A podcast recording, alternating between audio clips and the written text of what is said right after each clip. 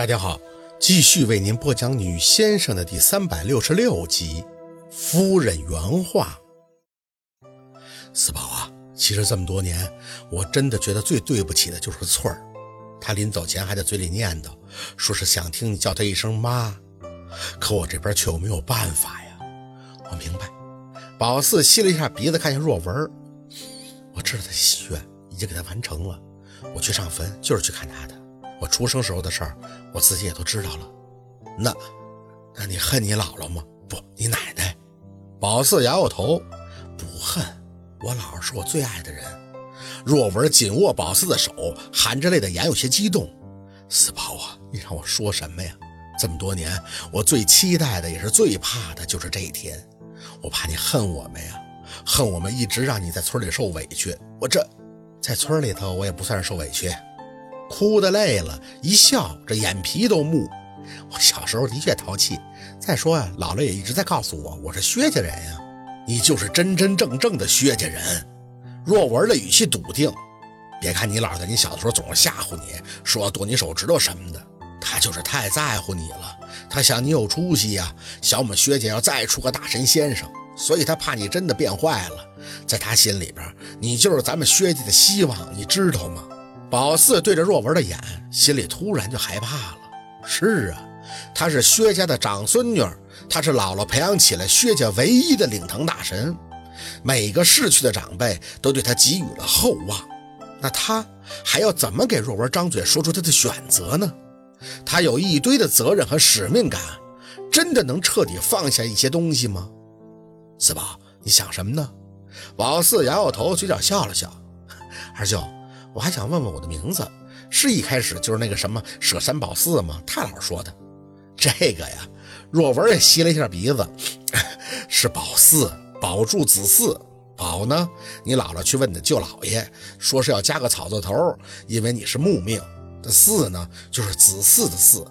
若君坐月子，村里人看孩子，问叫什么名字，你太姥姥呢在那帮忙伺候着，他就说是宝四。人家问是哪个四啊？你太姥张嘴就说啊，四五六的四，寺庙的寺啊，子嗣的嗣，还说宝四这是第四个。这村里人也闹不明白了，就说数字最简单，就叫出去了，就这么来的。宝四心里再次苦笑，这是他太姥的作风，这也正是那老太太的可爱之处。这一夜注定无眠，宝四和若文一直都在聊天。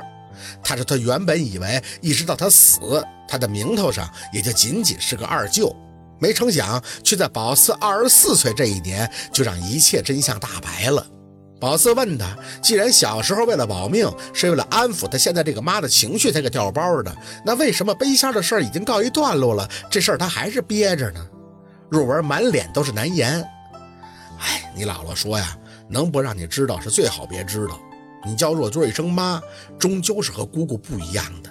你本身已经没在若君身边长大了，跟她的情分也浅。要是再知道只是姑姑，那就更亲近不起来了。宝四懂了。这就是陆佩嘴里的重量吧，一声妈和一声姑姑的差别。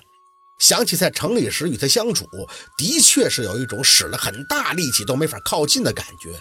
他对宝四给他破的美人参无比的感激，但最常挂在嘴边的也永远是那句：“宝四，难怪你姥姥说你是我的福星啊！”哎，宝四不愿想太多。薛若君与凤年来说，那是女儿，她也是孙女儿。姥姥不想看到任何一个薛家的人有事儿，所以才做了这样的决定，也都是为了这一家人，她最在意的一家人呀。这事情明朗了，再聊天若文也轻松了。宝四没再故意叫他爸，有些事儿放在心里就好，嘴上一个称谓又算得了什么呢？硬生生的去称呼，别嘴也没意义。若文呢，像是卸下了心头多年的重担，感慨万千。他那些委屈和无奈，都好似随着宝四那声“爸”烟消云散了。还说到了小时候，若文说每次出门都记得给宝四带好吃的。你最爱吃糖葫芦了，还得两串呢。宝四傻呵呵的笑。对呀，还得放在碗里吃，不然扎嗓子眼儿。你姥哪次都给糖葫芦藏起来，你太姥姥还去偷。宝四是乐不可支，点头是啊。姥姥和太姥因为我天天吵架，俩人谁都不让着谁，聊得热闹了。小六也加了进来，气氛由一开始的悲情，最后就变得很欢快。这也是他们家本来就有的氛围，和和美美，欢声笑语。当然了，那明月是一直没吭声的，他总是偷瞄着宝四，一见宝四看他，就扯出个笑，赶忙把眼神移开。一晚上都没什么话，完全就不是他以前的作风。直到天亮，他们才迷迷糊糊的睡去。这还不忘了给陆佩取条短信，告诉他和若文谈开了。他居然马上就回了，心情有变化吗？宝四转脸看着睡着的若文，想了想，像是有变化，又没有，很幸福。他没再多问，只是回道：“一直没睡。”宝四回：“嗯，你也没睡吗？我被你吵醒了，赶紧睡，忘了我说过的不要熬夜的话了。”宝四抿了抿嘴角：“你在家还是在医院？”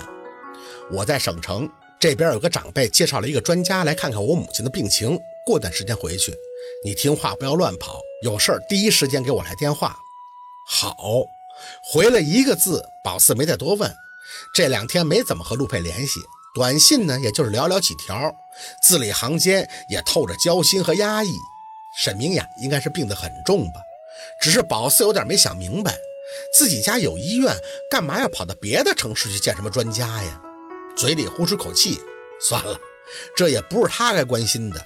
头挨到枕头，想着回滨城以后是不是得上门去看看他呀？不正面交交手，这哪里知道他对自己的成见，这到底有多深呀？这觉一直睡到了中午，再醒来，若文已经打电话叫陈李爷爷过来吃饭了。由头呢，也就是宝四要回去了，叫两个爷爷过来聚聚。宝四还纳闷谁说要回去了？若文指了指小六。六说的呀，他说那边活多，都压上了。宝四转眼看见小六，这家伙被看的是各种心虚。呃呃，是是，很多电话预约嘛。算了，懒得说他那点小心思。既然忙完了，这话也说开了，也的确得回去面对更棘手的事儿了。晚上就开开心心的和陈李爷爷吃了顿饭。关于宝四身份的事儿，没人去说。他已经这么生活了二十四年，他也是姓薛，所以没必要正什么名儿。说出去还麻烦，大家都聊别的。宝四看着两位老人脚好的七七八八了，也算是放心了。这不放心的，也就是那一个，那明月。